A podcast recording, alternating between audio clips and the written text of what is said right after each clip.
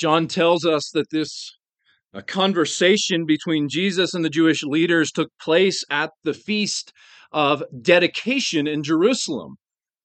And that means a few months have passed uh, between verses 21 and 22. From chapter 7 all the way to chapter 10, verse 21, all of that took place at the Feast of Tabernacles.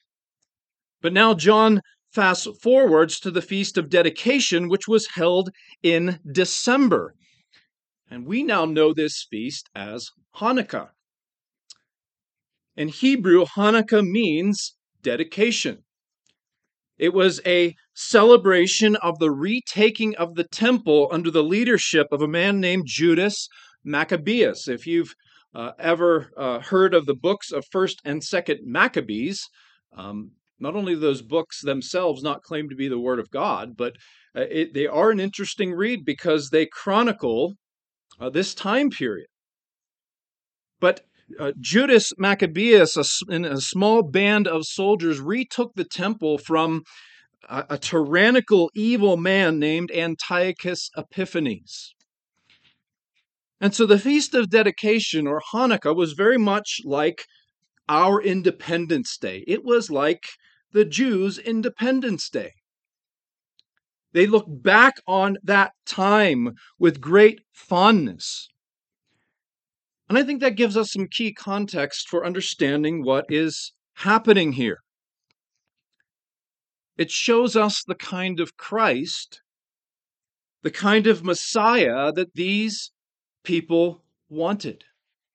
It shows us the type of salvation that they thought they needed. We read in verses 23 and 24 that Jesus was walking in the temple in the colonnade of Solomon. So the Jews gathered around him and said to him, How long will you keep us in suspense? If you are the Christ, tell us plainly. They gathered around Jesus not to learn from him, not in humble submission to him, but to pressure him. Uh, the word gathered round here was used of a military assault. They were frustrated. They were tired of waiting for liberation from their Roman oppressors, and they essentially were saying to Jesus, Tell us now, are you the Christ? And what they meant by that was, Are you the new Judas Maccabeus or not? Are you the one who is going to free us from the Romans? Tell us plainly. You see, they were essentially saying, Liberate us now from our perceived problem on our timetable, in our way. And herein we see a recurring theme, and at the same time, a recurring warning. They wanted a Savior who would fit into their plans, a Messiah who would do their bidding and fulfill their desires. It's very obvious that in their mind, their problem was not their sin, it was not their estrangement from God, but in their minds, their plan was, their problem was a political, external, temporal problem. And they wanted Jesus to accommodate himself to their desires and their timetable. They wanted a Messiah to do their bidding. And yet, when we read the book of Isaiah and when we hear Jesus speak, especially in John's Gospel, Jesus again and again emphasizes what was foretold in Isaiah. Remember in Isaiah, it's about the suffering servant Jesus. And what is the refrain? He came to do his Father's will, in his Father's way, in his Father's timetable, and only in that way could salvation come to sinners.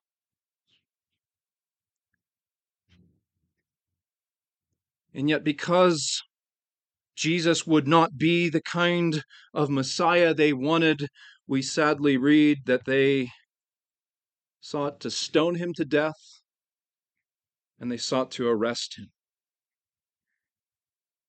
And I think this reveals a perpetual tendency in the human heart that has never really gone away. It reveals how we can attempt to relate to Jesus in this same kind of sinister way. It reveals our subtle attempts to manipulate Jesus to fit our plans and fit our desires. Instead of submitting to His plan and His will, how often we want to put Him into our plans and our will. Instead of living for His glory, how often do we want Him to serve us for our glory? You see, it can be subtle, but we can so easily desire to use Jesus in this way. Now, you'll notice that the remainder of the chapter here centers around Jesus' answer to their question. They essentially say, Tell us plainly. And Jesus answers, I told you, and you do not believe. The works that I do in my Father's name bear witness about me, but you do not believe because you are not among my sheep. And we have seen how Jesus, using Old Testament uh, passages and Old Testament images, has made clear declarations that he is indeed the Messiah, the Son of the living God. You see, what Jesus is saying here is that the signs that he performed not only validated his claims, but they, they were his claims. He says, The works that I do in my Father's name bear witness about me. Now, we could spend a lot of time retracing uh, those claims, but just think back a few chapters. How Jesus is taking these Old Testament images their Old Testament messianic images and using them to declare that he's the Messiah. Remember his call to the thirsty to come and drink. He's saying, I am the true rock who was struck for the sins of the people so that spiritual thirst can be quenched. He said, I am the light of the world, a callback to God's appearance as the pillar of fire in the wilderness. He healed that man born blind, fulfilling the Old Testament prophecies that the Messiah would come to give spiritual sight to spiritual blind people that they might be saved. He said he's the good shepherd, the same divine shepherd that Jacob and David and Ezekiel spoke of, who shepherds his people into eternal life and salvation. And if there was anyone, if there was anyone who should have understood this, who should have recognized these claims, it should have been these men. These men who fancied themselves the religious scholars and experts of the day, the ones who claim to be guardians of the Word of God. But we see that they are blind and deaf because they were not among his sheep. I want to turn this around this morning and look at the positive side of this. Because I think the positive side of this gives us characteristics of Jesus' sheep. What do the good shepherd's sheep look like? What are the marks of his true sheep? And it gives us opportunity to ask Am, am I really among his flock? Am I really among his sheep? In other words, do I really know him in a saving way? But also, if we are among his sheep, if we have trusted in him in a saving way, uh, am I living like one of his sheep? In what ways am I wandering from him today? And so let's let's think about the marks of Jesus' sheep. Because we see first of all that if the mark of not being among Jesus' flock is not believing in the shepherd, then that means the first primary mark of Jesus' sheep is a wholehearted trust in the shepherd. A wholehearted trust in the good shepherd, what we would call saving faith. Saving faith is a saving grace whereby we receive and rest upon Christ alone by faith as he is offered to us in the gospel. And it begins with a recognition of our hopeless condition, a sense of what our true need is. That was the problem with these Jewish leaders. They didn't recognize what their true need was.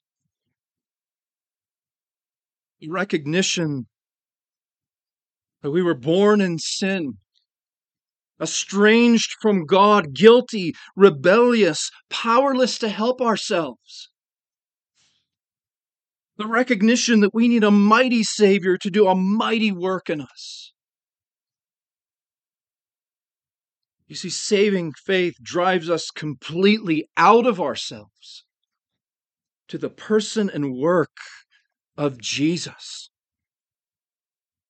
It's only when we come to the end of ourselves and see our desperate need that we will embrace the one who has the righteousness we lack, that we will embrace the one who paid the full penalty for our sin and our rebellion. That we will look to the one who has freed us from our sins by his blood. And as we ponder this, the great question is not whether you have made a commitment to Jesus sometime in the past. But the great question is is this the posture of your heart today? What or who are you trusting in today? Is it Jesus alone? Do you, as his sheep, day by day recognize what your need really is? Do you see your sin and your need for forgiveness and restoration and renewal? Or is your confidence somewhere in yourself in your so called morality, in your success, in your station in life, in your intellect? Or is it in Jesus alone? Jesus speaks of a wholehearted trust in Him that abandons any trust in ourselves and places it solely on Jesus. And another related question could be as you ponder your salvation, if you are indeed one of his sheep, do you recognize that he has done it all? And do you desire to give all of the glory to him? Because we are told in Ephesians 2 that we can't even boast in our faith. And the reason that is, is technically speaking, our faith in and of itself can't save. Listen to what Jesus says. You do not believe because you are not of my sheep. Now, is it not true that most people put that backwards? You are not among my sheep because you do not believe. Just believe, and then you could be part of his sheep. But Jesus insists here that their unbelief was caused by their not being his sheep. And in doing so, he underlines our inability, apart from his sovereign and gracious work in us, And in doing so, he reminds us how we are saved. And uh, friends, I think it's important that we hear what Jesus is saying and get it straight because we live in a time when, in much of the Christian church, faith has been made into a work that we can actually boast of. But our faith has no power of its own. It is Christ alone who saves through faith. The reformers echoed what the Bible teaches when they spoke of the instrument of faith. Christ saves through the instrument of faith. I can think of it this way when a, when a talented painter displays his or her painting in an art gallery, people don't walk through the gallery and see the painting and say, Wow, I would really like to meet the brush that painted that picture. It would be odd for them to give praise to the brush. It was just an instrument, it was just a tool in the hand of the artist, it was just a means to an end. A brush is powerless without a painter. And the same is true of our faith. Faith's power resides in its author. Jesus, the author and finisher of our faith. B.B. Warfield said it this way The saving power of faith resides not in itself, but in the Almighty Savior on whom it rests. It is not faith that saves, but faith in Jesus Christ. It is not, strictly speaking, even faith in Christ that saves, but Christ that saves through faith. The saving power resides not in the act of faith, but in the object of faith. We could not more radically misconceive saving faith than by transferring to faith even the smallest fraction of that saving energy which is attributed solely to Christ Himself. Jesus' sheep who have received this saving faith ought to desire to give all of the glory to the Good Shepherd. Because the faith that we receive was simply a gift from Him that we received with open hand. We have nothing to boast in but Christ. A wholehearted trust in the shepherd, saving faith in him. But secondly, and, and related, if, if a mark of not being Jesus' sheep is a failure to hear and recognize his voice, then positively, mark of Jesus' sheep is an inclination to the shepherd's voice. In verse 27, my sheep hear my voice. My sheep hear my voice. Sheep know the voice of their shepherd. Amidst all of the distractions and the many voices that surround us, there's one voice that comes through loud and clear. I do a good amount of my study in coffee shops, and I usually put my earbuds in, and I have a, a classical music playlist that I listen to to kind of drown out all the background noise. But eh, every once in a while, over the music I'm listening to, over all of the voices, over the music playing in the coffee shop, I start to hear a song in the coffee shop that I recognize. And it it cuts through everything else. It cuts through all the noise. That's how we hear Jesus' voice. It cuts through all the other noise. And Jesus is saying here that his sheep place a special emphasis on the words of the Good Shepherd. You see, it follows if we have a wholehearted trust in the shepherd, that means we will carefully attend to his voice. And despite what is taught in many circles today, this is not some private word from Jesus that comes out of our own hearts. We know the danger of that. Very often, it's our own deceitful, wicked hearts that are saying something to us. But rather, we hear Jesus' voice in His Word. We hear Him speak by His Holy Spirit in the public preaching and reading of the Word. We even hear His voice through the sacraments. They are his visible word to us. Uh, Thomas Watson called the sacraments visible sermons wherein Christ crucified is set before us. His sheep hear his voice. They desire to give careful attention to it.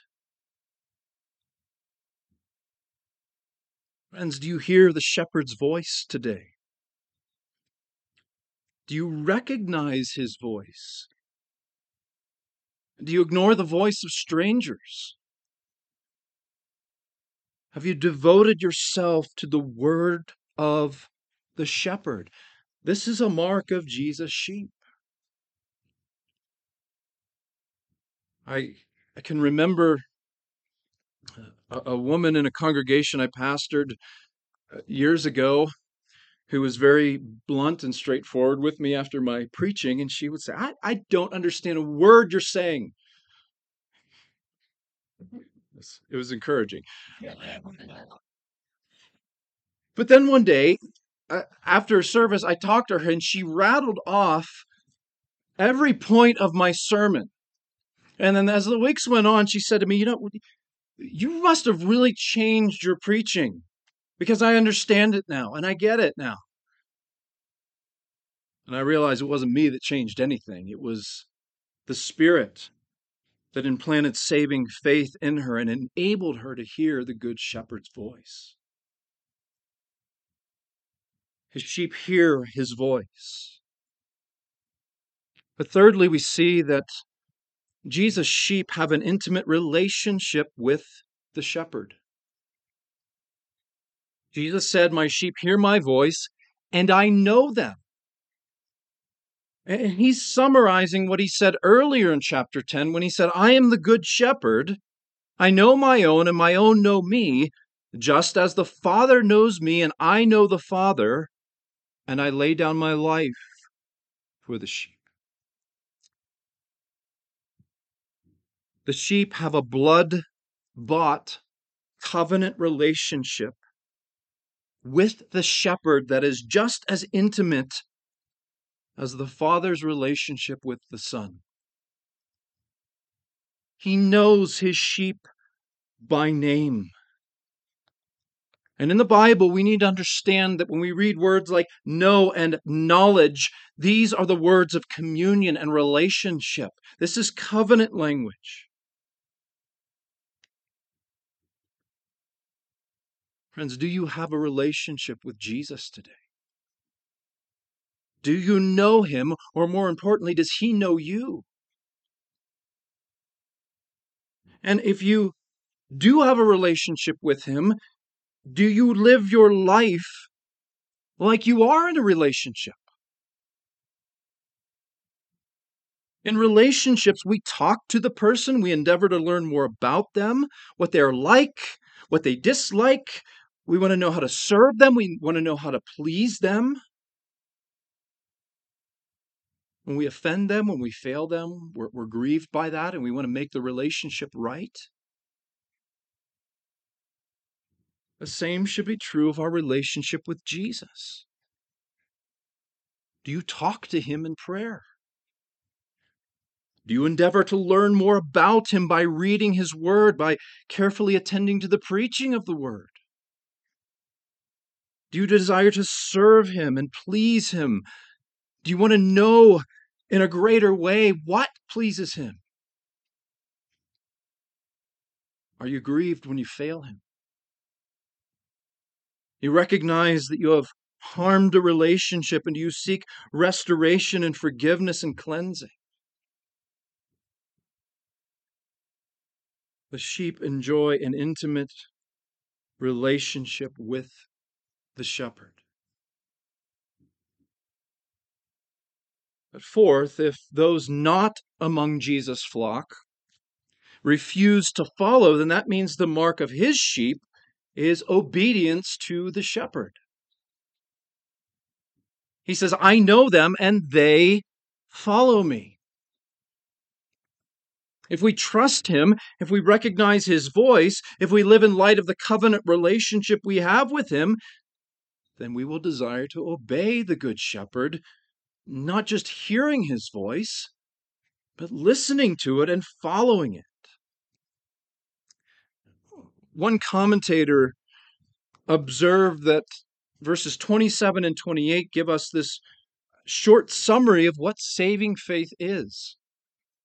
He outlines these three elements uh, the faith of the hands, the ear, and the feet.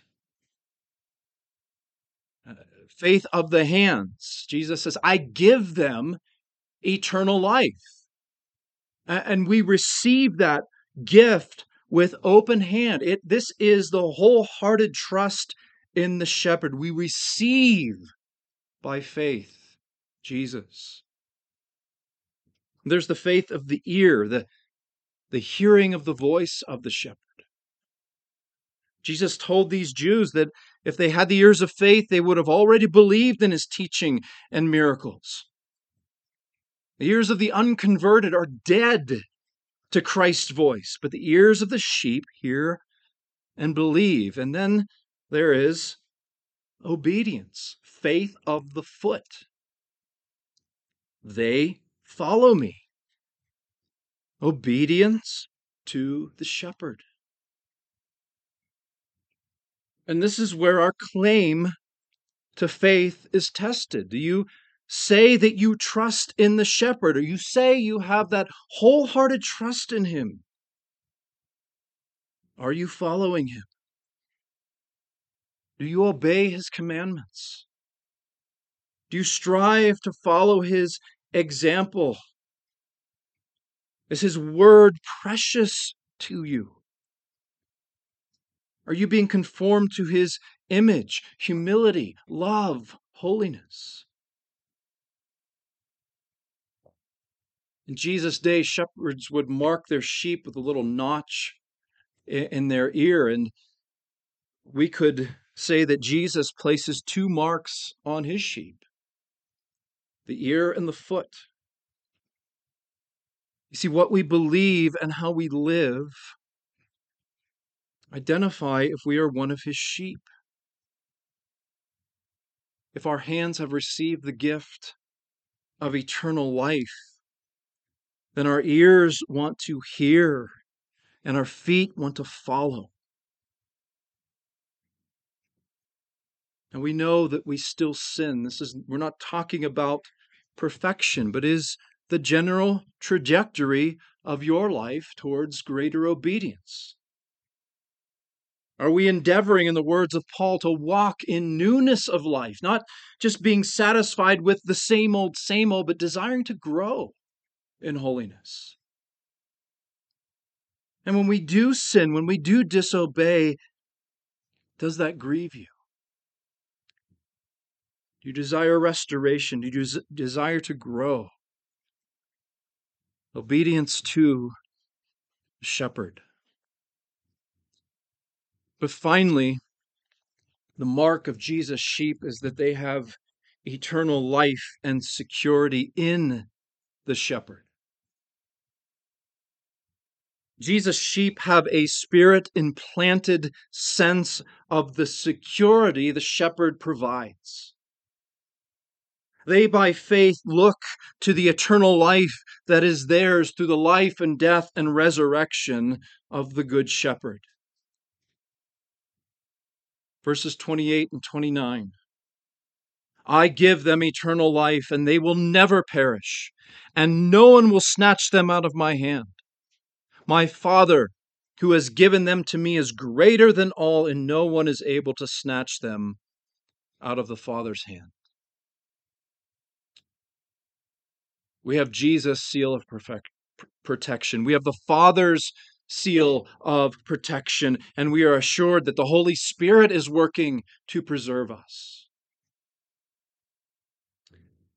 You see, friends, because salvation is by grace alone, through faith alone, in Christ alone, because the Father loved you with an everlasting love, because the Son died and rose for your justification, and because the Holy Spirit has applied to you the redemption purchased by Christ, if He did all of that, we can be confident in our security.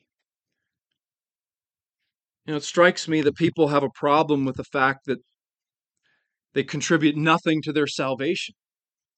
But the fact of the matter is, if you say and if you believe you contributed something to your salvation, then you can contribute something to losing your salvation. You see, the fact that we contributed nothing to our salvation means that we can do nothing to lose it. Geerhardus Vos, a great Dutch Princeton theologian, asked the question how do we know that God will never stop loving us? How can we be sure of that? And the answer he gave because God never started loving you. He loved you with an everlasting love. Jeremiah 31 3 I have loved you with an everlasting love. Therefore, I have continued my faithfulness to you. Friends, just, just as mercy and grace by definition cannot be earned, by definition, eternal or everlasting life is just that. It lasts forever. It is not something that can be lost. In Romans 11, verse 29, Paul said, The gifts and the calling of God are irrevocable. God says, I will never take back this gift from you. And yet, I want you to notice the, the tender care of the shepherd for weak sheep. He knows we're prone to doubt this truth.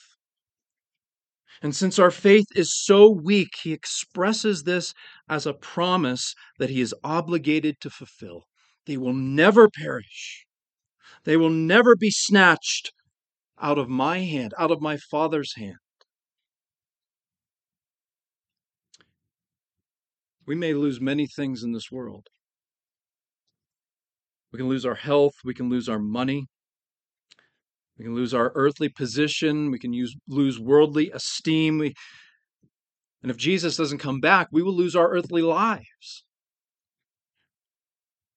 But there's one thing that we will never lose it's our eternal life in Jesus. Since Jesus has been raised from the dead, since he has entered into his heavenly reign, there will never be a time that this promise is not upheld for us.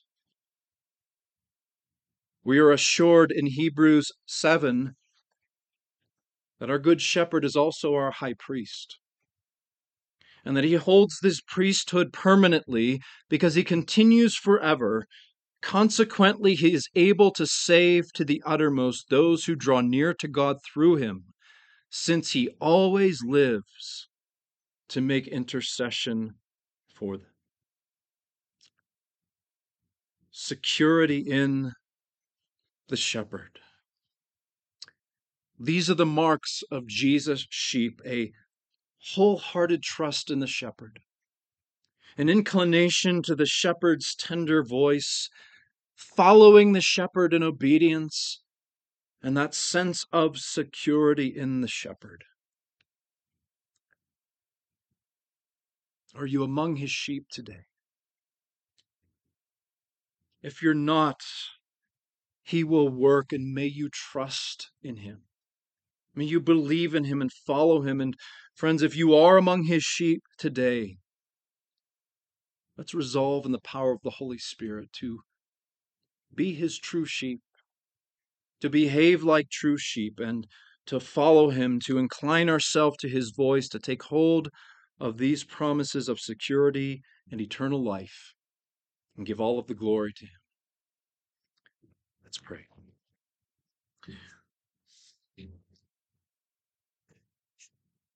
Lord, you are the good shepherd. And we know that in you we will lack nothing, that you give us all that we need. And yet, Lord, how prone we are to wander from you, to stray, to muddy the green pastures that you have provided for us. Lord, we pray that in the power of your Spirit that we might look to Christ, that you might renew our trust in him, that you might open our ears, that we might hear his voice, or that you might help us to live in light of the glorious relationship that we have with him.